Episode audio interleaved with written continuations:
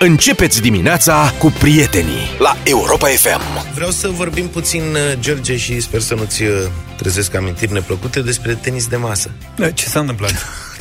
Da, explică de ce. Las bă, că el s-a accidentat uh, Da, și, jucând și, și ping-pong. acum cu piciorul Și-a rupt pe un piciorul scăunel săracul jucând ping-pong.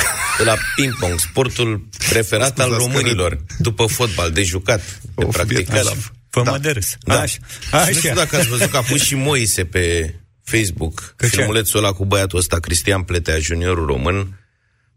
E un schimb de mingi, este uluitor, adică nu... Da, e fascinant. Și joacă, joacă împotriva unui... Uh, Mamă, e super frustrant. Adversar pentru că, asiatic. Băieți, deci chinezul dă cu... Băi, cum să spun? Lovește biluța aia de ping-pong. Asta e frustrant la ping-pong. Oricât de tare îi da, Da. știi? E, la badminton e și mai rău. Da. Oricât de tare îi da, frate, aia nu prinde viteză. La fel, la mingea de ping-pong, ok, capătă viteză, dar până la un anumit punct. Când Da, e asta interesant un că- plafon. Deci eram în trend. jucător. Da, da, erai Da, de da, acolo. ei au scăpat nerăniți. Să vă uitați la filmulețul ăsta, jucătorul chinez este și că e bătut în cuie. Deci ăla nu se mișcă niciun milimetru cu picioarele. Stă e f- punct fix. Iar al nostru, băiatul ăsta, Cristian Pletea, aleargă la, pe o rază de vreo 6 metri în jurul mesei și scoate tot. Este fabulos. Deci dacă eram chinez, nu mă accidentam, că eram fix. Niciodată. Europa FM. Pe aceeași frecvență cu tine. Fiecare zi are muzica ei, melodia preferată cântată de Michael Jackson, asta căutăm astăzi. Sorin din Târgu Mureș spune I just can't stop loving you. Billie Jean ne spune că din Brașov, Michael Jackson, Liberian Girl, e o capodoperă a regelui. Uh, mie îmi place cel mai mult piesa care îi place și lui Moise, Giving to Me, dar și Liberian Girl. Serios? Da? Many, lui Moise îi place muzica. Știați asta? Și nu-i place doar rock-ul, adică Da, da, da, da, da. îi place și Michael Jackson. Man in the Mirror, spune Ioana din Baia Mare. Michael a avut multe piese cu mesaj puternic care să, poate să fie influențat uneori politicile mondiale. Dintre toate, Heal the World parcă mă emoționează cel mai mult, spune Cornel din București. Human Nature, mai spune Ida, da, uite, uitați de piesa asta. Nu poți alege între piesele lui Michael dacă ai apucat să asculti mai mult de trei albume. Aș spune absolut la întâmplare Leave me alone, spune Maria. E, nu ne lăsați chiar singuri. Rămâneți cu noi pe toate frecvențele Europa FM. Bună dimineața, 7 și 15. A început deșteptarea.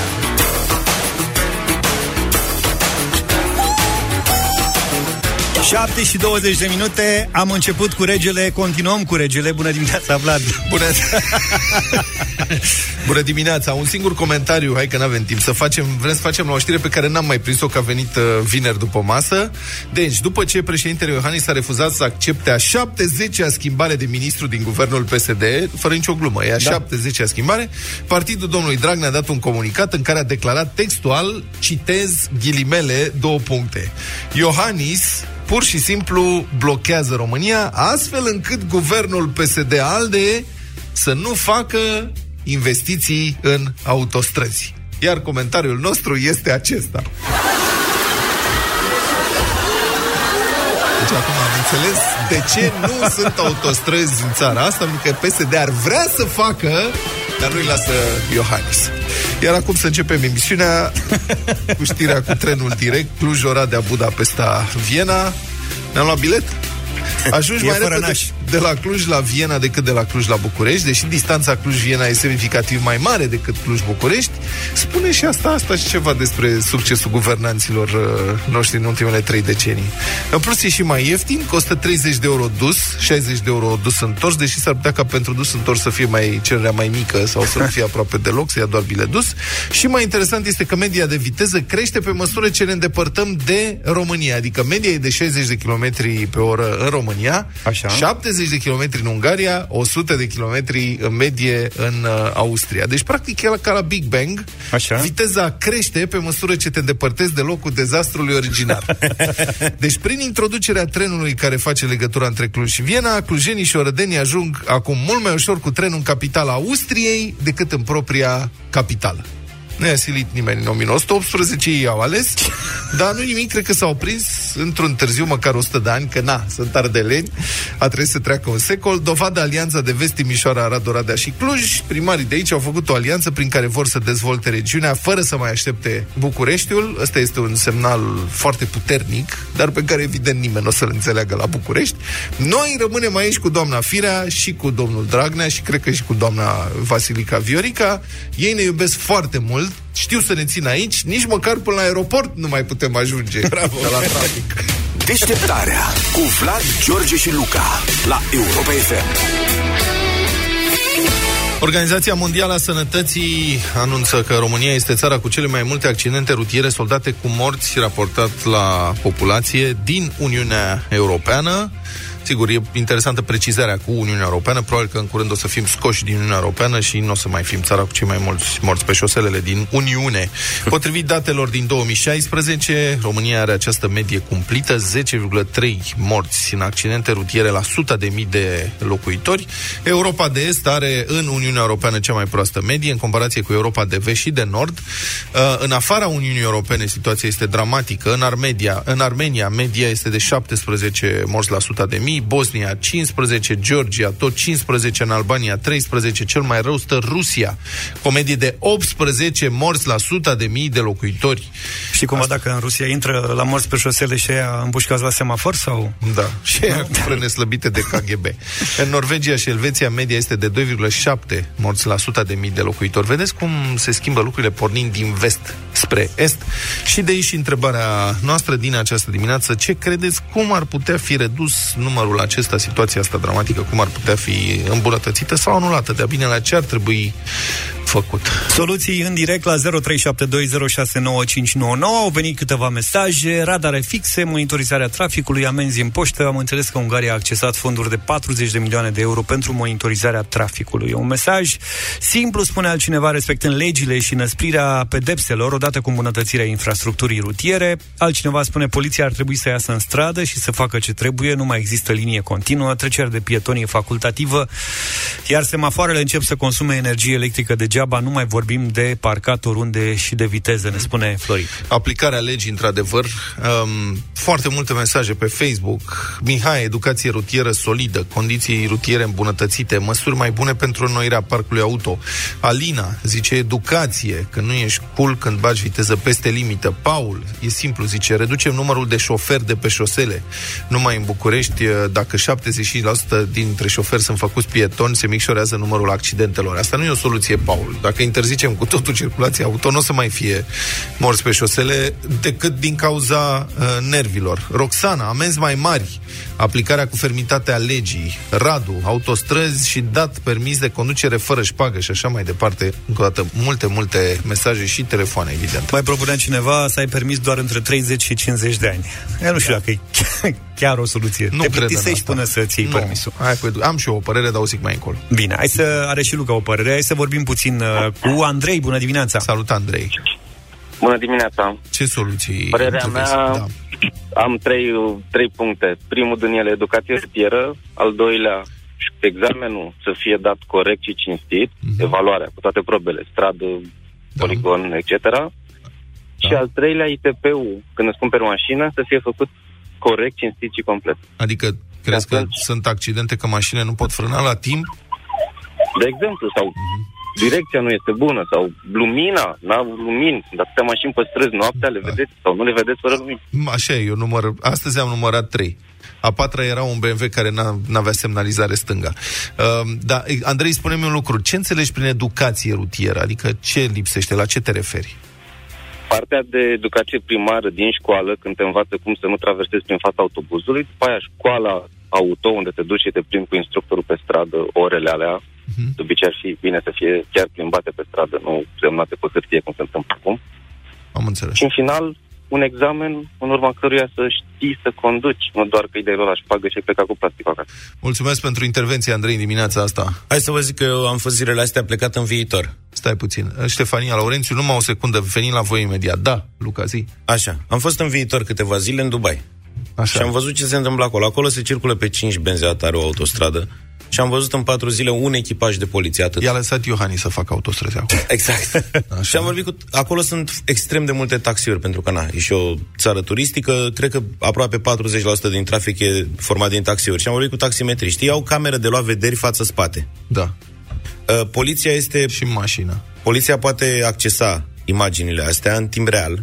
A, serios? Da. Iar taximetriștii raportează dacă e unul care face crețuri în trafic, știi, trece de pe bandă pe alta, că acolo sunt multe, na, Lamborghini, Ferrari, sunt la ordinea zilei. Niște părâcioși. Limita legală e 120, poți să o depășești cu 20, deci cum e la noi 130 cu 140, la e 120 cu 140. Și la fiecare număr de matriculare e atașat un număr de mobil. Da. Iar dacă un taximetrist raportează că unul nu merge în regulă, poliția îl sună.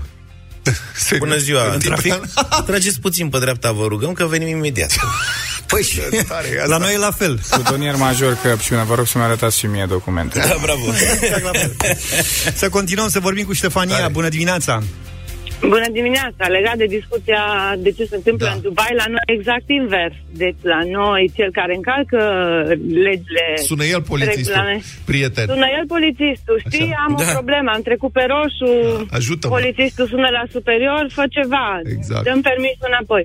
Da. Ei, în primul rând, uh, clar, înăsprite amenziile și cine greșește să fie taxat. În al doilea rând, nu mai are rost, ați primit și o grămadă de mesaje pe Facebook și așa, autostrăzi. Bine, În autostrăzi. 2007 Acum nu am poți... fost în Spania, Da. deci vreau să vă spun că au o infrastructură de vis. Așa e, autost- uh, Spania are cel mai mare număr uh, de, de kilometri de autostradă din Europa. Permiteți o mică Vă rog, precizare. Ține foarte mult și de corupție, să știi, treaba Da, asta cu sigur accidentele. că da. Pentru că, uite, mi-a povestit un prieten în Rusia, unde există infrastructură Da. și sunt pedepsele foarte aspre, apropo de asta, că în spiritul pedepselor, nu, nu numai asta rezolvă. Este f- extrem de coruptă poliția, a zis că e ca la noi în anii 90, adică dacă faci ceva și dai o șpagă, schimbă și bulevardul pe care s-a întâmplat și numele, ce vrei tu. Dar legea e foarte aspră altfel. Laurențiu, bună ziua, sunteți în direct. Uh, salut! Bună dimineața. Haideți să vă povestesc un uh, fapt concret. Pe Acum scurt, vă vreo rog. câteva luni, vreo două luni de zile, am adus uh, un uh, autocar din zona Arad, l-am adus tractat Da. și băieții de la firma de tractări, firma ce se ocupă doar cu așa ceva, cu tractări de autobuze, autocare și chestii de genul ăsta, Da. mi-au spus că până să se dea drumul efectiv la autostrada, la întreaga autostradă Lugoj-Nădlac, Da. aveau un accident pe zi între două camioane, camion și autobuz, camion și mașină mică, chestii de genul ăsta. Și după ce a Acum apărut au autostrada... unul pe lună. Da. Da, Acum evident au că... unul- Am înțeles. Evident că infrastructura mai bună reduce numărul accidentelor. Eu cred că educația este factorul principal. E și foarte greu de făcut. Adică trebuie începută din timp. Cum, după cum spunea primul nostru ascultător, Andrei, trebuie începută de la școală, de când sunt copii mici. Na, de atunci se începe.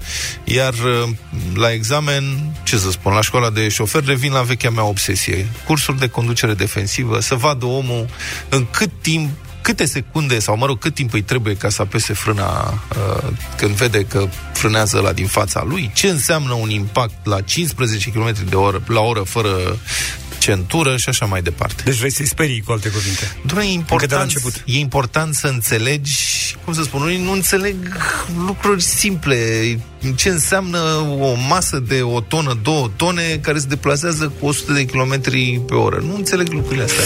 7 și 51 de minute, zilele astea o să cunoaștem familia Stampel, la urmează visul, o familie de muzicieni greu încercată de viață. Detalii la 9 și 30 de minute după știrile Europa FM. O avem pe Feli, e acasă, cu noi, la Europa FM. Bună dimineața! Republica Fantastică România la Europa FM. Ceva nu o să se schimbe niciodată în Republica Fantastică România. Pasiunea românilor de a da o șpagă. Știți, se viralizase zilele trecute o poză cu o pisică grasă, grasă, Așa. care stătea în fața unei uși pe care era un afiș. Nu mai hrăniți pisica. Nu este foame. Cerșește mâncare din pasiune. Da? Așa e și cu hai noștri, da? Nu avem nevoie să dăm șpagă. Bă, dar dăm șpagă că așa credem că trebuie. Vine Crăciunul. Nașterea, vine Crăciunul, nașterea Domnului nostru, Isus Hristos, Mântuitorul omenirii. Ce prilej poate fi mai bun decât acesta, decât să strângi bani de la părinți pentru a face un cadou grăsuț învățătoarei? sau doamnei diriginte, de pildă. A apărut în presă o discuție pe WhatsApp care se poartă între mai mulți uh, părinți, ai unor elevi, evident. Nu se știe unde e școala, eu vă spun despre ce e vorba, să nu-mi ziceți vreunul dintre voi că e un caz izolat, că n-ați mai auzit, că nu știți, că n-ați pățit, că nu vă cred. Deci, Părinții elevilor dintr-o clasă primară discută pe un grup de WhatsApp despre suma de bani pe care trebuie să o aducă fiecare din cei 27 de elevi câte 100 de lei. E mult puțin, Luca, cum e? Depinde, eu zic că e mult. Stați de după cireș. Da, o să revin uh, Mergeți. Din cei 2700 de lei ar urma să fie cumpărat un cadou de Crăciun pentru învățătoare, conform uh, unei fotografii postate pe Facebook de președintele Federației Asociațiilor de Părinți din Învățământul Preuniversitar, Iulian Cristache. Știți ceva? Ia, fiți atenți, dați-mi mesaje, dragi părinți, dacă sunteți cumva în situația asta în care vi se cer bani și aveți unele dubii. Dacă pe grupul de WhatsApp al părinților se strâng acum uh, bănuți, cât se strânge de Crăciunul ăsta? Dacă sunteți organizați în astfel de grupuri da. pentru astfel de activități, că poate nu toată lumea da. e așa. Anonim. 0728 3 de 1 3 de 2, ia să vedem cât se strânge la voi la școală pentru cadou pentru doamna. Revenind uh, la știre, interlocutorii par totuși îngrijorați că fiind vorba despre 27 de copii, e nevoie de organizare și poate că vor fi părinți care nu vor contribui, iar asta va afecta bugetul. Deci rezultatul ar fi că nu se vor putea strânge banii stabiliți, că nu se va putea atinge obiectivul. În consecință, va trebui luat ceva mai ieftin și unii vor fi șmecheri, adică da? Și doamna învățătoare se va simți prost dacă dacă va afla că nu toți copiii au dat. Luați în calcul, zice unul dintre părinți, că eu am făcut împărțirea la 27 și dacă nu aduc toți, nu putem să facem acest lucru, spune un părinte din grup. Adică solidaritate, frate, în șpagă. Da. Nu ne fofilăm acum că unii nu dau. Facem toți ce trebuie, 2700 de lei. Ținta trebuie să atingem toată lumea câte 100 de lei. Hai. Altul zice să nu o face nici pe doamnă să se simtă prost, să vorbim direct. Adică presupunem noi să nu ne bazăm doar pe comunicarea asta de pe WhatsApp, că unii se prefac că nu văd. Nu, să discutăm direct, da, față în față să punem banii. E o preocupare majoră a oamenilor în situația asta, am observat în jurul meu, da. este cum îi cum subliniem că Gigel și Costel n-au dat bani. Deci într-o clasă sunt 30 de copii. Cum Doi îi... părinți nu au, nu vor. Cum îi dăm în gât pe ea? Bă, da, adică oamenii pe urmă au o preocupare de asta. Bă, dar nu-i corect. Da. Adică de alea ardelor. Deci, plecând de la premisa că faci un gest de Crăciun. Domne, de Crăciun îi luăm femeia astea care are grijă de copiii noștri un cadou. Mi se pare în ordine, mie. Să strângi o sumă de bani, dar ar fi interesant să dea fiecare cât dorește, dacă, că da, e gest simbolic. E, problema românilor în general e, mă, cum îi ardem noi pe aia doi care n-au dat banii? Cum facem? Facem listă cu 30 de nume și aia doi nu sunt. Cum facem cu aia doi să-i subliniem, doamnei, doamnă, vedeți, e tot, uite, Crăciun fericit, toate cele dorite, atenție că Popescu și Vasile n-au dat nimic. Bun. Președintele Federației de Părinți, mă rog, domnul Cristache, pune degetul pe rană. Zice așa, poate că părinții greșesc că strâng bani, dar de ce nu refuză profesorii? Și citat uh, de Mediafax, domnul Cristache zice, citez, dacă profesorul refuză o singură dată acest cadou, atunci nu mai este nicio problemă. Părintele înțelege și nu se mai strâng bani. E o chestie asumată tacit de ambele părți. Este ca la darea și luarea de mită. Eu, zice domnul Cristache, stau și mă întreb, în afară de cadourile simbolice, cum se simte un profesor care primește bani în plic? Sau care primește un cadou cu o valoare de peste 500 sau peste 1000 de lei? Sigur, și asta este întrebarea. Dom'le, de ce nu refuză profesorii? Sau de ce nu refuză medicii? Sau de ce nu refuză cei care primesc astfel de cadouri scumpe? De ce nu spun, dom'le, nu? Eu sunt plătit, am salariu, nu primesc din partea noastră pentru că în felul ăsta deschidem un lanț al slăbiciunilor. Nu o să mai oprească niciodată. Nu doresc să primesc cadouri. Mulțumesc. Bine, vezi că salariul au de dată recentă, profesorii. Da. Adică okay. Până da. acum nu prea aveau... Mm-hmm. Da. Bine, acum știi asta cu salariu, eu nu acuz pe cineva că fură uh, aici, dar sărăcia nu este o justificare pentru furt. Adică dacă ai salariu mic, da, am spus că nu acuz pe da. cineva de furt. Dar sărăcia, ce face? Primește un cadou scump și ce face? Îl vinde după aceea ca să-și cumpere salam sau ce? Codul etic al profesorilor în învățământul preuniversitar interzice cadrelor didactice să accepte cadouri sau bani din partea elevilor sau părinților. Ei, și România este țara formelor fără fond. Avem reguli cele mai trebuie să le mai și respectăm. România se află pe primul loc în Uniunea Europeană în ceea ce privește corupția în școli. La coada clasamentului se află Danemarca, Suedia și Finlanda, potrivit unui sondaj al Fundației Europene pentru îmbunătățirea condițiilor de viață și de muncă, etc. Deci, practic, vedeți, așa începe. Dacă dai șpagă de mic, când ești mare, nu mai te joci. În țara asta, firar să fie. Am făcut o media uh, sumelor care se dau în diferite orașe din uh, România, din mesajele primite în ultimele 2-3 minute pe WhatsApp, de de 50 de lei. Ok. E, unii se duc spre 150, cum le-a spus, uite, de nuți, sau chiar 20 de lei pentru un copil, de e vorba de grădiniță. La Sibiu, 50 de lei clasa a 7 60, uite, Adi din Brașov, da, boss, zice cineva, în Italia se cer circa 10 euro la 20 de copii.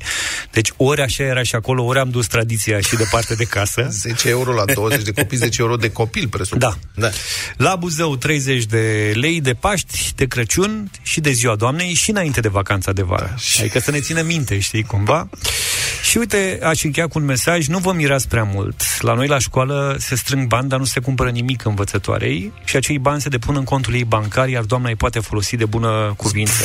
Când consideră, Mamă, asta e penal, dar bine, la pe cuvânt. un alt mesaj în clasa 0. Acum 2 ani, părinții au strâns bani, o mămică a dat plicul, iar doamna a convocat ședință în aceeași zi. De atunci nu mai există așa ceva. Aha. Apropo de ce spuneai mai devreme. Iată, iată, deci facem un apel pe această cale la cadrele didactice.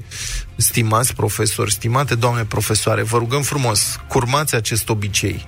Intrăm într-un cer vicios, adică să ieșim din acest cer vicios. Nu mai primiți cadouri, refuzați odată cadoară, nu o să vă mai dea nimeni. Deșteptarea cu Vlad Petreanu, George Zafiu și Luca Pastia la Europa FM.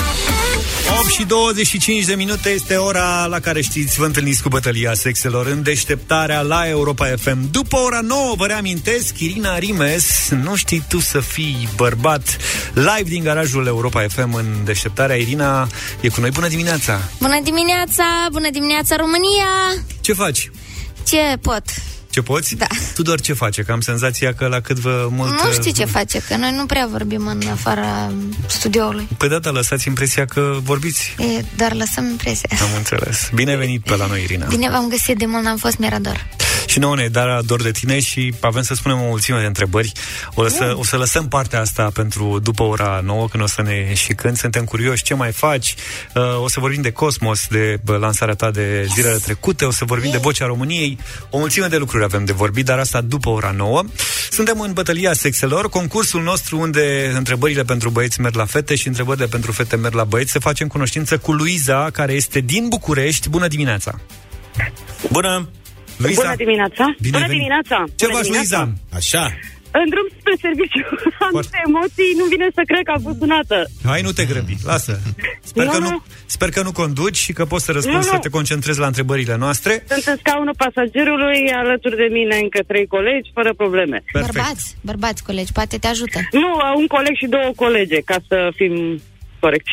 E suficient. Un coleg e, E întotdeauna suficient și binevenit. Exact. Călin, exact. e din Reghin. Bună dimineața, Călin. Bună dimineața! Ce Bună faci? dimineața, salutare tuturor! Neața. Bine, uite, sunt aștept să intru la serviciu. Bine, ai nu te grăbi nici tu. Mai stai cu noi 3-4 minute, Stai.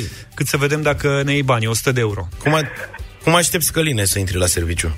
Păi, a, citeam uh, postarea lui Vlad despre cum să-ți uh, chivernisești banii și unde să investești. Uite, și tocmai m-a sunat. Uh-huh. Ați zis Vlad Petreanu. Așa e, Da, mulțumesc da, da. că îmi citești blogul. Cineva a remarcat că am scris, dacă am scris așa, dacă nu știi cu banii, ce te oprește să înveți? Din neatenție am mai pus Așa, un i și da, avem exact. un știi cu trei i. este totalmente ridicol și încerc Da, să corectez vreau să vă acum. zic, da.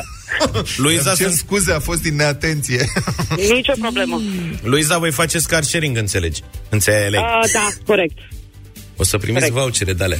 Hai, uite, hai să începem, începem cu Călin în dimineața asta. Călin, Ok. Da. cum se numesc pantofii speciali cu vârful alungit și întărit, legați de gleznă, pe care îi poartă balerinele? Cipici.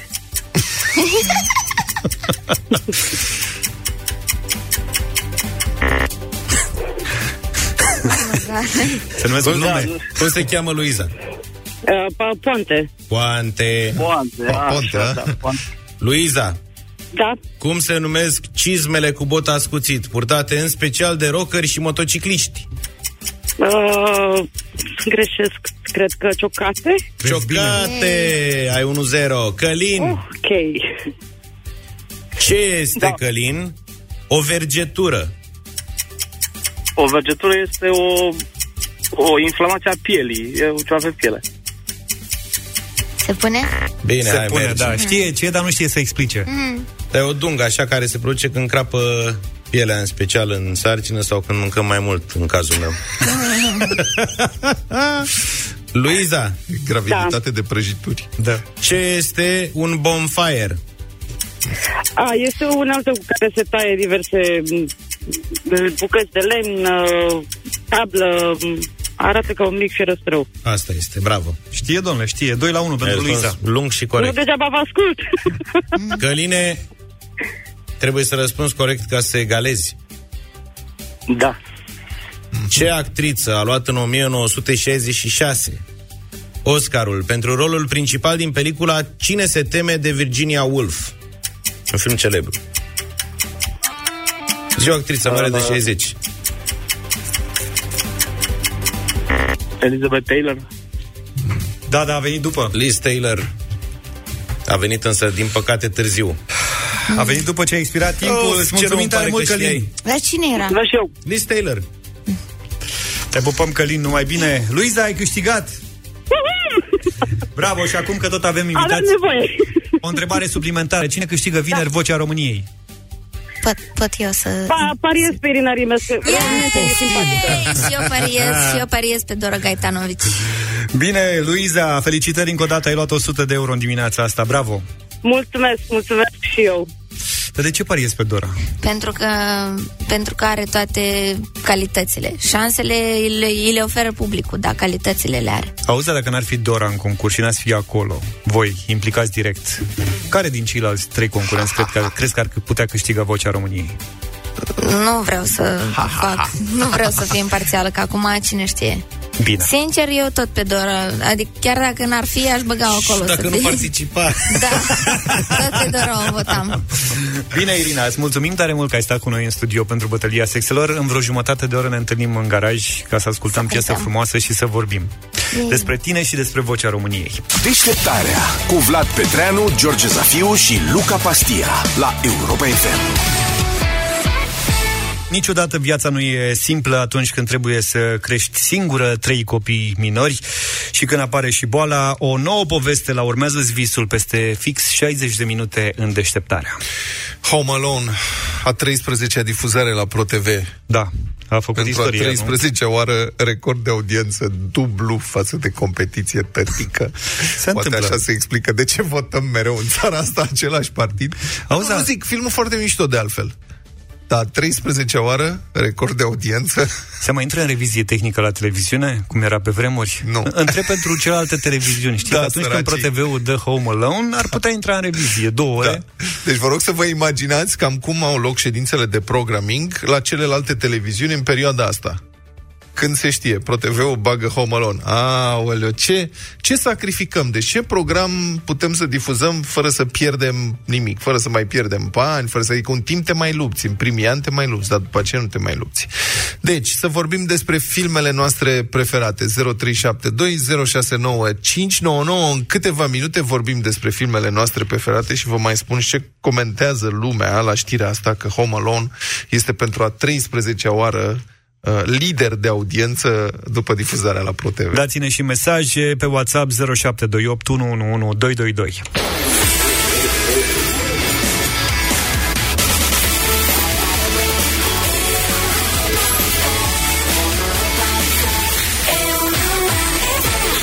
Auzi, de, cât, de câți ani difuzează ProTV filmul ăsta? 13. De 13 ani. Că de 19 ani, sau ăsta e al 19 an, când Dan Negru face Revelionul la Antena 1. Și ăla câștigă mereu. Și câștigă mereu asta, îi bate pe toți uh, de la distanță și cineva spune, am auzit că asta ar fi singura teama lui Dan Negru să nu bage ProTV-ul Home Alone de Revelion. asta ar fi chiar tare. Bine, despre filmele noastre favorite vorbim. Dacă vreți, 0372069599 până una alta să vă dau eu niște date. Deci a 13-a difuzare, diferența față de concurență dublă. Anul trecut, Home Alone a fost văzut de 2,2 milioane de români. În 2016, 2,5 milioane. În 2015, 2,5. 2014, 2,7 milioane. În 2013, cam tot pe acolo. Și anul acesta, a- singura casă a ajuns în minutele de vârf la 2,7 milioane de români. Pe publicul comercial 18-49 a rupt, filmul a ținut la televizor o treime din telespectatori, cu alte cuvinte, dintre toate posturile de televiziune care la ora respectivă aveau emisie, dădeau ce dădeau ele, filme, sport, documentare, m, cooking, orice, travel, ProTV a ocupat o treime din uh, piață. Eu cred că următorul Die Hard o să fie cu filmul Home Alone, care nu poate fi doborât în audiențe. Deci, O soluție ar fi să programeze și concurenții tot Home Alone. da, Cre- Cred că asta ar fi singura soluție. Da. Um, multe comentarii pe Facebook. Ioana a selectat câteva pentru noi. Elena zice, ne uităm la el în fiecare an. Anul ăsta îi explicăm și Larei că acum se vede filmul ăsta, se vede cu copiii. Zău? Și cu nepoții. Ce, Luca? și tu-l vezi la fel, nu? Dar să știi că și eu am trecut la următoarea generație. Adică Deci- eu l-am văzut cu Alexandra și Alexandra a intrat în joc, adică anul ăsta e al doilea an când vede Home Alone. E da, tradiție. cu întrebări. De ce s-a urcat încălțat în pat? Cineva zice, asta a fost întrebarea copilăriei mele. De fiecare dată când mă uitam la aceste filme. Deci se urcă încălțat în pat? Ăsta mă Și țopăie, da, dar fii atent. Serios? Uite, Ca bă. să înțelegi care e manevra. Eu cred că l-am văzut acum 13 ani și mi-a fost de ajuns. Urzeala tronurilor. Da. De câte ori te-ai uitat la el? O singură dată. Nu l-ai revăzut? Nu. Îți, îți recomand să-l revezi. De pentru că o să 13 remarci ori? tot felul de subtilități. Sunt de acord de orice și la orice și la cărți și la muzică și la astea, dar de Așa e 13 și singur acasă. Prins mereu mai prins câte ceva. Dar observ că este vorba de aceleași persoane de fiecare dată, că variază, adică numărul ascultătorilor variază între 2,2 și 2,7 milioane de telespectatori. Merge cu sporul natural. Știi ce zic? Da, altcineva, zice Izabela, ai mei sunt fascinați de câtă înghețată am mâncat. Ana, mănâncă multă înghețată? Mănâncă. Uite, Ioana dă din cap că da, a? A? tu știi Irina Eu filmul nu ăsta? mai țin minte, Să nu mai sincer. ții minte. Suntem cu Irina Rimes în studio. Ne- Ana Maria zice, noi suntem o familie fericită. După a 200 vizionarea filmului, anul ăsta eu și Bab, mă rog, am stat ca doi porumbei singuri la televizorul nostru, în timp ce copilul a revăzut pentru a nu știu câta oră filmul cu bunicii. Le mulțumim pe această cale pentru răbdarea și dragostea ce o poartă. Promitem că 2 și 3, Home Alone 2 și Home Alone 3, tot cu ei îl vor vedea, îi vor vedea. Noi avem deja alte planuri. Alte filme de vizionat. Apropo de orice film, de ce film uh, preferi orice film unde apare Denzel Washington? Ne spune cineva, nu ne spune și de ce. Black Mirror, zice o miniserie, dar Da. e excepțional. Și eu sunt Training pentru Black Mirror. Da? Ce, Da. Ție ce-ți place? La ce? La Black La, Mirror? nu, Tot. nu, în general. Ah. Ce, ce film îți place? Nu, ce film ai revăzut? Că asta e ideea. Da, ce mă, lasă, filmul favorit. Da. Fie, cred că preferatul meu este Linda, lista lui Schindler. Da, cred. aoleu, E cât un de drama. dur e. Așa, și Cât da, plângi la filmul ăla, Irina? Am plâns De mult. fiecare dată? Mult. Mamă, e dur. Da, și l-am primit de câteva ori, odată singur acasă și mi-era frică, nu știu cum așa mă lua pre, spate, fiorii. Uh, Dar mai place un film foarte mult, e un film francez, se numește Jeu d'enfant și în engleză se numește Love Me If You Dare. Uh, nu vă spun despre ce e, dacă vreți să-l vedeți, căutați-l, că e un film foarte, foarte frumos. Love Me If You Dare, din 2003. Ia uite-l. Jeu d'enfant. Uite, îl mai căutăm. Păi, Lei. sa. Comedie, dramă romantică. Da, nu e știu o dramă ce. romantică mai mult decât comedie. Ok. Să nu Dar e uităm, foarte fain. să nu uităm că peste singur acasă e BD, care e difuzat de miliarde de ăla, ori. nu mai pot. Iisus din Nazaret, care Da, e foarte da. bun și l-am văzut de... Da. Cred că în fiecare an îl văd. ăsta- Cred că ăsta e filmul pe care l-am revăzut de cele mai multe ori. Vezi? Și petrecerea cu Peter Sellers. Petrecerea. Bă, Dar asta nu s-a mai Birdie difuzat de Nam Nam. foarte multă vreme. Fiindcă Mai spune Birdie Nam cineva Nemuritorii și Neamărin. Iarăși filme de revăzut. Eu Undeva sunt, pe acolo. eu sunt fan Tarantino și m, m, sunt filmele favorite Pulp Fiction. Da. 8 și 44 ne întoarcem imediat. Rămâneți cu deșteptarea. Deșteptarea la Europa FM. 8 și 53 de minute Să știți că Luca nu se mai oprește Vă reamintesc, cum spuneam și mai devreme Luca a fost 2-3 zile până în Dubai Și încă vreo 2-3 săptămâni o să ne povestească ce, ce a pățit pe acolo Și ce a mâncat în mod special Păi dacă pe lângă mâncare, infrastructură, zgârienori, mașini, avioane, SF-uri, tot ce e pe acolo, m-a impresionat. Am fost la o, au ei o expoziție, cum e la noi, Romexpo, se cheamă Global Village. E un parc mare de tot, unde sunt foarte multe pavilioane și în fiecare pavilion expune câte o țară, în general țările arabe. Yemen, Kuwait, Iran și acolo găsești uh, mâncăruri tradiționale, bă, mirodenii tradiționale, porturi, uh, E și România? povoare. Și asta, la un moment dat, pavilionul țărilor balcanice. Și am Așa. intrat Stai Mândru așa, acolo. Noi eram trecuți la țările balcanice? La și altele, cum ar veni, Ok. da. La Așa. țări balcanice, majoritari bosniaci. Ei aveau mai multe Da. standuri acolo, sârbi, greci, cu tare fiecare, cu brânză, cu miere, cu fel și fel. Și la un moment dat, standul României, Da. Erau niște arabi care vindeau parfumuri Parfumuri contrafăcute? nu contrafăcute, dar gen unele de alea ieftine, de alea de cumperi unul și îți dă trei. Deci asta era standul României în Dubai? La... Da. Și până pe partea Alilanta ai mai găsit, era un cuplu de români care vindeau, aveau ie, astea cu Dracula, trei spanacuri pe acolo, mai salvau cât de cât. Cum Dar și primul stand al României, doi arăbuși ceva care vindeau parfumuri de alea, cumpără unul și primești patru. Și nu era nimeni cu alba neagră? Nu, mai potrivit. Deșteptarea la Europa FM. Când rock, când rock Toată lumea cântă rock Cu vecinii de la bloc Asta era pe vremuri. Da, domnule, cu vecinii de la bloc scade, scade dragostea față de vecini. Românii se întâlnesc tot mai rar cu vecinii și prietenii, arată concluziile unui nou studiu. Frecvența scade mai ales la cei cu studii superioare. Bine, acum intelectualii abia se suportă pe ei înșiși ca să se mai vadă și cu alții în nenorocire. Și într-un fel e explicabil și asta că ne întâlnim tot mai rar cu vecinii și prietenii. Că dacă unul e în Anglia, vecinul de la 2 în Spania, ăia de la parter au plecat în Italia, te vezi uh, mai rar. Deci asta e scădere cu 8% față de 2011 la nivelul interacțiunii cu vecinii și prietenii, a doua cea mai mare scădere de acest fel din țările Uniunii Europene după cea din Ungaria. Deci cu ungurii chiar nu vrea să vadă nimeni. Măi, noi Se chiar avem o, întâlnesc o, un obicei în a ne vedea cu vecinii. Dăm dacă treci vara cu mașina prin satele României, toată lumea e la poartă, cu vecinul stă la o vorbă și ajungi, de exemplu, în Bulgaria, unde nu e nimeni pe stradă. Și apropo de asta Aia cu... sunt, aia sunt la muncă, mă, la legume, de aia Da, da, da, da, da. înainte. Apropo de asta cu românii plecați, am și eu un prieten care a fost la un moment dat, acum vreo 15 ani, în Suedia. Așa. A vrut să emigreze, să lucreze acolo și s-a întors de dorul vecinilor. Nu, nu. Serios, dar mi-a zis, băi, zice, mie mi-era, eu eram obișnuit să stau și eu seara cu băieții la o bere la bloc.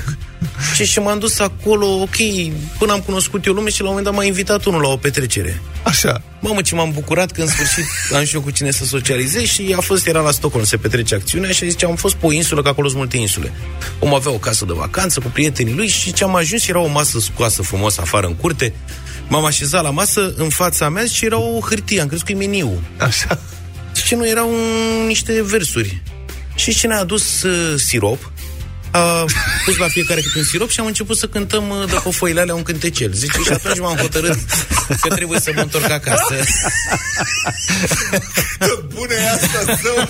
Așa petrec ei. Și, și zice, și mai sâmbăta, prima mea duminică acolo, zice, mă duceam la serviciu la prima oră dimineață și și-am avut senzația că a fost atentat la McDonald's. Că era plin de ambalaje de McDonald's peste tot, că era singurul deschis peste noapte și oamenii sâmbăta se îmbată toți. Că e zi liberă de da. șpriț în Suedia. Și azi era toată lumea beată. Și mânca de la Mac. Și se mânca, dar și era mizerie peste tot și așa curățenie laborator cum era în timpul săptămânii. Duminica, pentru că erau cei de la deratizare Mamă, liberi, Facem excese. Dezastru. În Facem fine. excese, da. Bem uh, sirop până ne punem în cap. Da. Uh, eu, n-am, uh, eu n-am nicio poveste să vă spun, să știți. Vă știți că eu nu sunt uh, foarte sociabil cu vecinii, pentru că, în general, au să-mi reproșeze lucruri. Ori că ascult roxet prea tare, ori chestii de genul ăsta. Deci de și la atunci- Zaf a început asta, că da. Da. nu se mai vede lumea cu vecinii. Eu când Da. am stat la bloc, am stat 18 ani în același bloc, am avut un vecin, nu m-a salutat niciodată.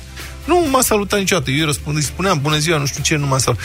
Dar Poate pe de nu te altă vedea. parte, într-adevăr, aveam o vecină care, nene, dacă te prindea, la Nu mai lift și știu. la alea, era nenorocire. Deci dacă simțeam că iese pe casa scărilor, preferam să rămân în casă încă o oră până dispare. Da, măi, dar astea sunt uh, acum. La, în adolescență era frumos. Eu țin minte, stăteam copii, dacă nu mâncam la semințe, până făceam trotuarul negru. Ah, adică la deci tine tu ai era început un cu obicei tine- urât, da. Deci de la tine era... Cu tine a început moda. Gata, acum ne-am prins. Irina Rimes, live din garajul Europa FM în 6 minute. Deșteptarea cu Vlad Petreanu, George Zafiu și Luca Pastia la Europa FM. Să spunem din nou bună dimineața, de data asta din garajul Europa FM. Neața Irina. Neața România, neața. Aici suntem mai în mediul uh, tău. Mai devreme în studio eram în mediul nostru. Aici e, e cu mulți muzicieni, chitări, instrumente și versuri uh, frumoase și inspirate care ți aparțin de obicei. Mulțumesc frumos. Auzi, ai lansat cartea album, așa ai zis, Cosmos? Carte album Cosmos, da, pentru că nu conține doar un CD cu muzică, ci și poezii.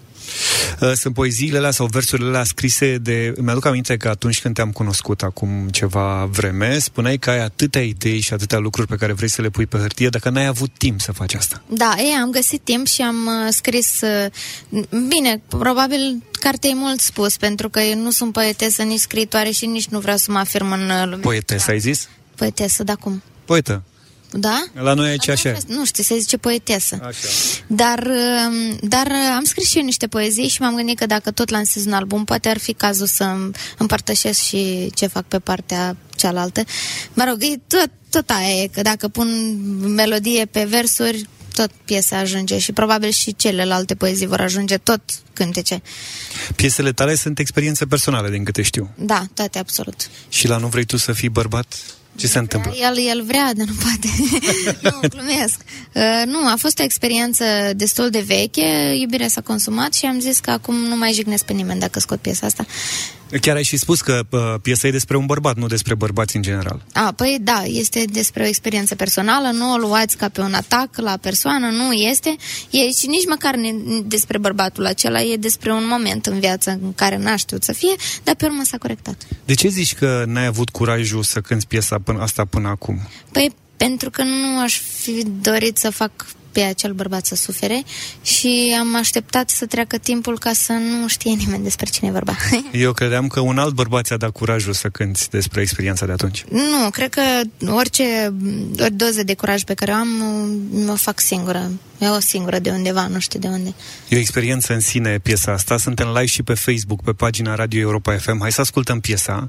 Pentru cei care nu știu, deși mă îndoiesc să se întâmple lucrul ăsta și după aia sunt tare curios atât cât poți să îmi spui ce ai pregătit pentru vinere, așa, la Vocea O României. grămadă să vă povestesc. De fapt, foarte scurt, dar vă povestesc acum. Nu, după piesă.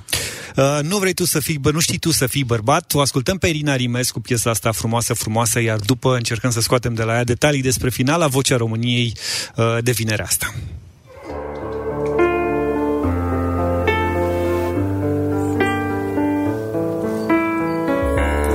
Eu mă deschid, tu mă închizi Eu vreau să fug, tu iar mă prinzi Eu vreau să strig, tu spui să tac De ce o fac?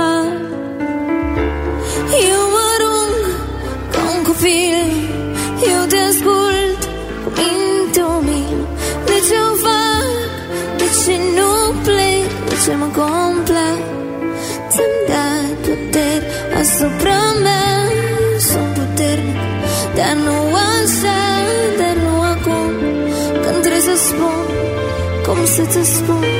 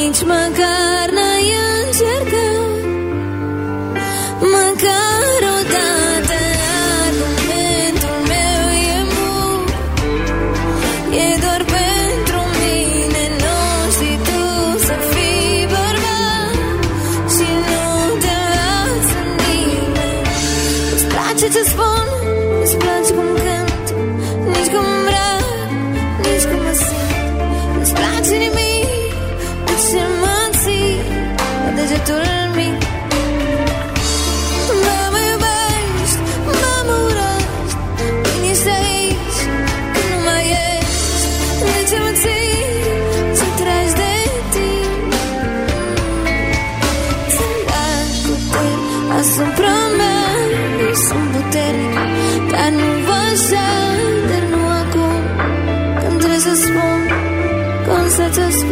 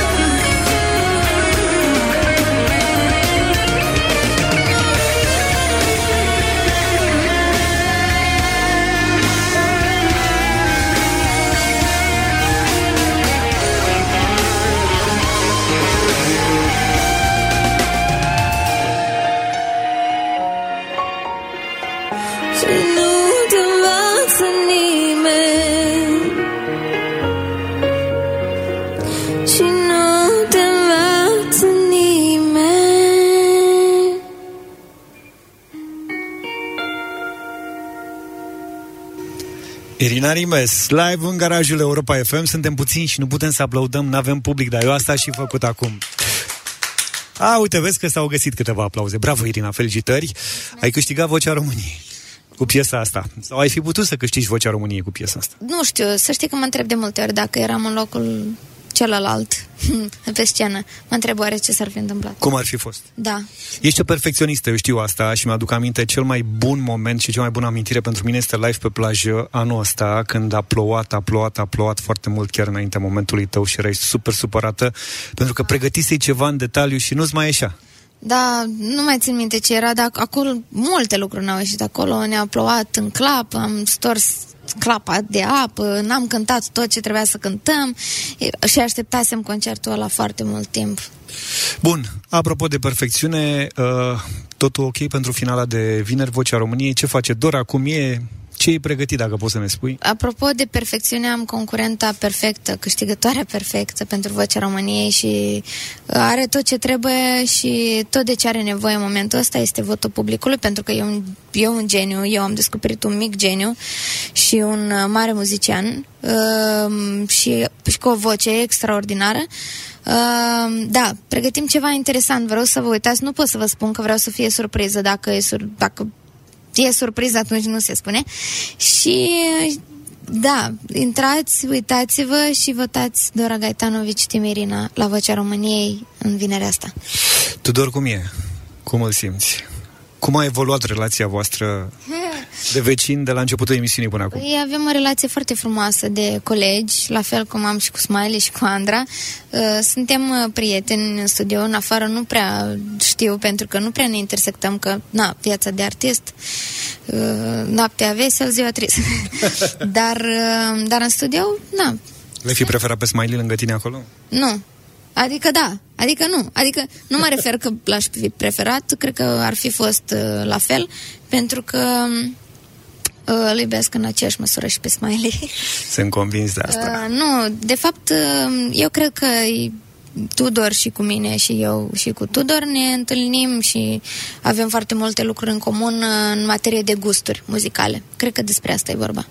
O să vă urmărim uh, vinerea asta să vedem cine câștigă. Îți urăm uh, multă baftă. Nu știu dacă ne mai vedem anul ăsta. Unde faci revelionul? Mm, Pe scenă? Unde? Nu știi. A București? Da. În Piața Constituției. Am auzit, parcă. Așa, Elena? Ia vezi în calendar. Bine, dacă sunteți din București sau veniți în București, o să vă întâlniți cu Irina probabil în noaptea dintre ani. Eu îți mulțumesc și pentru piesa de cântat-o mai devreme și pentru că vii mereu la noi și te așteptăm și la nou. Ciudat că mi-ai mulțumit pentru piesă, dar cu mare plăcere. Dar de ce? De, stai așa, că nu, nu de, de, de ce să, să nu... Păi, nu știu, e, eu apreciez că înțelegi piesa asta. Wow, ăsta eu îl iau ca pe un compliment. Mulțumesc tare mult, Irina. Europa FM. Cea mai bună muzică de ieri și de azi. Urmează visul la Europa FM. Sunt visuri de copii cu care soarta n-a fost darnică. Până acum, urmează-ți visul la Europa FM, împreună cu Dedeman, dedicat planurilor tale și visurilor care merită urmate. Zilele următoare vom cunoaște familia Stempel, o familie de muzicieni greu încercată de viață. Capul familiei a rămas Titiana Stempel, după ce soțul ei a murit pe neașteptat în urmă cu câțiva ani. Acum ea crește singură trei copii minori, despre care profesorii de la Colegiul de Muzică spun că sunt foarte talentați. Ea face tot posibilul să le netezească drumul în viață, pentru că Titiana suferă ea însăși de o formă de cancer. E drept boala a intrat în remisie, dar femeia trăiește cu teama că la un moment dat copiii ei s-ar putea vedea nevoiți să se descurce singuri. Momentul în care am plecat la București la spital, când am deschis geanta să-mi scot biletele de tren să le dau la control, am găsit din partea lor un bilețel pe care îmi spuneau că mă așteaptă să vin acasă și să stau liniștită că totul va fi foarte bine. Am și cu bilețelul în poșetă.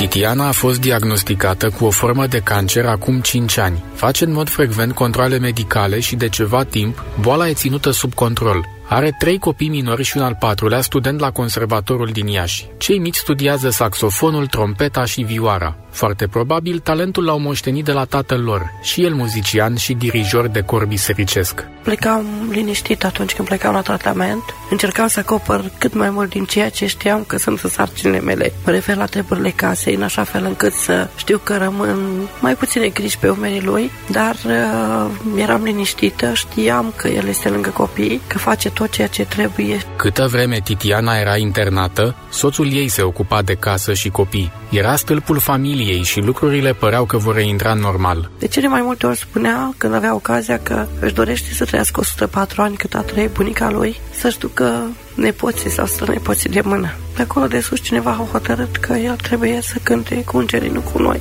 Soțul Titianei a murit pe neașteptate acum doi ani și de atunci femeia și-a crescut singură copiii. Și-a promis că va face totul pentru a le asigura un viitor, dar studierea muzicii presupune multe costuri. Instrumentele costă mii de euro și din acest motiv a vândut casa pentru care încă mai plătea rate. Acum familia locuiește tot acolo, dar plătește chirie noului proprietar. Au fost aici două lucruri care se puneau cap la cap. Sau să fac în așa fel încât copiii să schimbe specialitatea și să treacă la un învățământ normal, unde se spune că e un învățământ cât de cât gratuit. Sau să renunțăm la casa în care locuim, în așa fel încât copiii să poată să-și continue școala și ei să se poată ridica, să-și poată continua visul, cum s-ar spune. Visurile copiilor sunt și visurile ei. Vrea să le asigure o carieră în muzică, dar mai important de atât, vrea să-i pregătească pentru viață. O vorbă spune că nu aduce anul, ci aduce ceasul. Deși boala Titianei e în remisie, copiii trebuie să fie pregătiți pentru ziua în care ar putea fi nevoiți să se descurce singuri. Mâine o să-i cunoaștem pe Emanuel, Justina și Ioana, copiii minore ai Titianei. Sunt elevi la Colegiul Ciprian Porumbescu din Suceava, studiază saxofonul, trompeta și vioara. Profesorii lor spun că sunt foarte talentați și că au toate șansele să devină muzicieni valoroși, dar condiția este să nu-și abandoneze studiile. Sunt visuri de copii cu care soarta n-a fost darnică. Până acum, urmează-ți visul la Europa FM, împreună cu Dedeman, dedicat planurilor tale și visurilor care merită urmate. Deșteptarea la Europa FM. 9 și 43 de minute, iată la Europa FM 5 lucruri pe care trebuie să le știi despre ziua de azi. 10 decembrie, așadar, 10 decembrie 2016, acum 2 uh, ani, atunci avea loc la Stockholm ceremonia de acordare a premiului Nobel pentru literatură lui Bob Dylan. A fost un moment cam bizar, pentru că artistul n-a venit și nici n-a fost clar nici atunci, nici câteva luni de zile după dacă el va accepta sau nu premiul. În cele din urmă, un discurs de acceptare a fost făcut public după vreo șase luni. Șase luni? Da, fusese puțin hai atunci a aflat. Era obligat să trimită discursul sau nu-și încasa banii. Aproape un milion de dolari care veneau cu premiul. Până și Dylan s-a mirat de ce tocmai el a primit Nobelul pentru literatură. When I received the Nobel Prize for Literature, Când am primit uh, premiul Nobel pentru literatură, m-am întrebat care este legătura dintre cântecele mele și literatură. Așa și-a început Bob Dylan discursul de aproape jumătate de oră. Sincer, S-au mai întrebat și alții. Pe 10 decembrie 1978 a avut loc premiera filmului Superman. Personajul exista deja de vreo 40 de ani, însă mai degrabă în desene animate și reviste de benzi desenate. Producătorii au angajat vedete importante la acea vreme pentru film, precum Marlon Brando și Gene Hackman. Tocmai de aceea Superman a costat mult, dar a făcut și profit, a încasat 300 de milioane de dolari și a fost depășit doar de musicalul Grease favoritul lui Luca. Evident. Cu John Travolta, care s-a apropiat de 400 de milioane de dolari. Inspirați de film, rockerii britanici de la The Kinks au compus cântecul Wish I Could Fly Like Superman.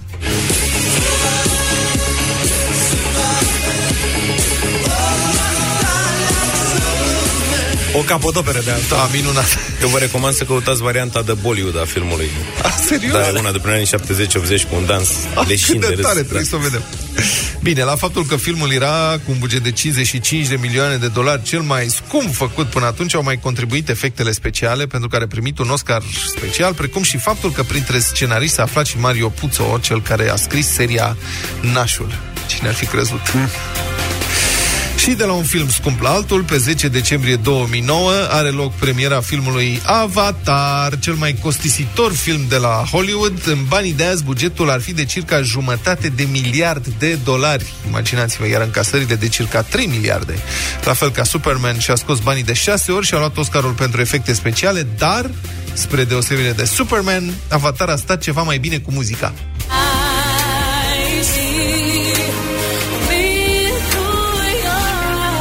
Întreaga colonă sonoră a fost nominalizată la Oscar, iar cântecul pe care l-ați ascultat puțin mai devreme, adică I See You, interpretat de Leona Lewis, a avut o nominalizare la Globurile de Aur. Unii spun că seamănă foarte tare cu melodia din Titanic, My Heart Will Go On, uh-huh. interpretată de Celine Dion.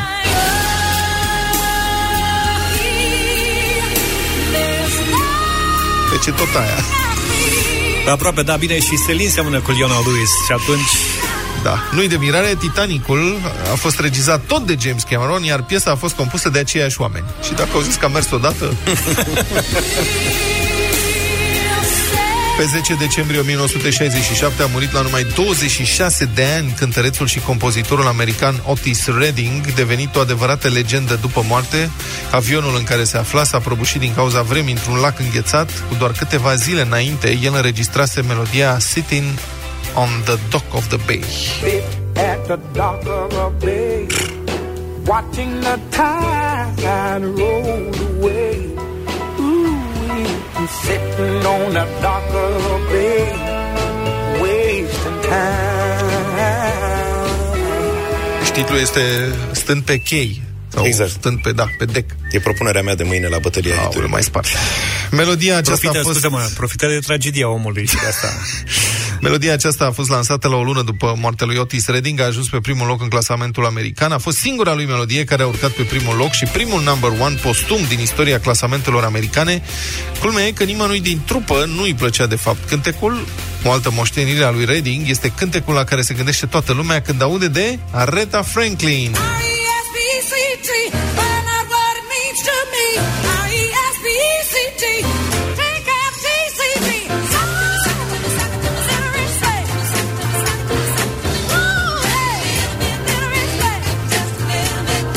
Propunerea mea de mâine la bătălia titlurilor. Da, mai sunt piese că dacă e... Dar da. apropo de aia, că avem, nimeni avea curajul în trupă să-i spună că piesa nu e ok și vă imaginați voi acum, uite, Irina Rimes, că a fost mai devreme. Îndrăznește vreunul din băieții aia să-i spună ceva? Da, mai, mai ales că e în viață și poate răspunde. Asta zic. Melodia aceasta a fost scrisă de Redding, lansată de el în 1965. Areta Franklin a schimbat-o pe aici pe acolo și a făcut o hit în 1967. În fine, ca să încheiem, pe 10 decembrie 1968, ca podopera muzicală a celor de la Beach Boys, intitulată Good Vibrations, ajunge pe locul întâi în clasamentul american. Era, era al treilea lor number one în Statele Unite, avea să fie primul în Marea Britanie. Pe lângă faptul că a fost un cântec foarte apreciat de public și de critici, care îl consideră unul dintre cele mai bune din istoria rockului, producția lui a fost foarte scumpă, înregistrările au durat șapte luni și au costat în banii de azi cam o jumătate de milion de dolari. I'm picking up good vibrations. She's giving me the excitations. I'm picking up good vibrations. Ascultați cu atenție piesa asta acum, vă rog.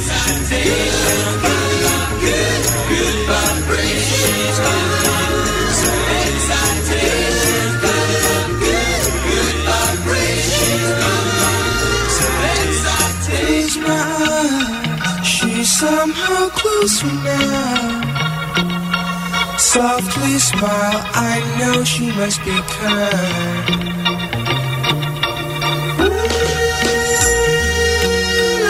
In her eyes, she goes with me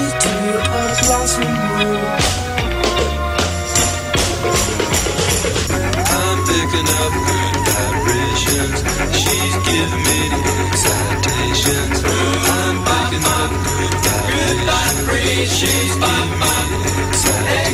giving me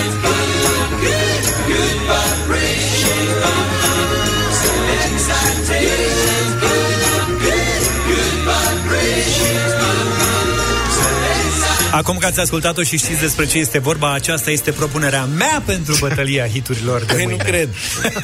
Băi, ai văzut? Deci am văzut că am dat noi, a dat-o și el, dar pe lui a lăsat-o 3 minute, a lăsat-o toată. Adică, Exact. practic, mâine o redifuzăm dacă prin absurd câștigă. Prin absurd. Dar e- prin absurd e foarte bună. E bună, E, da, da. Vlad a zis că e o capodoperă. E bună piesa, da. Da, dacă Aretha Franklin, respect, prietene, Otis- respect. Otis Redding a și murit. N-avem Elvis, n-avem Beatles, dar ne despărțim de voi uh, și de prima ediție din această săptămână. Deșteptarea vine Sorin Asta Niculescu, că- Europa Express în Uitasem câteva cum ești. minute Da. și știrile care contează. Numai bine! Toate bune. Pa, pa!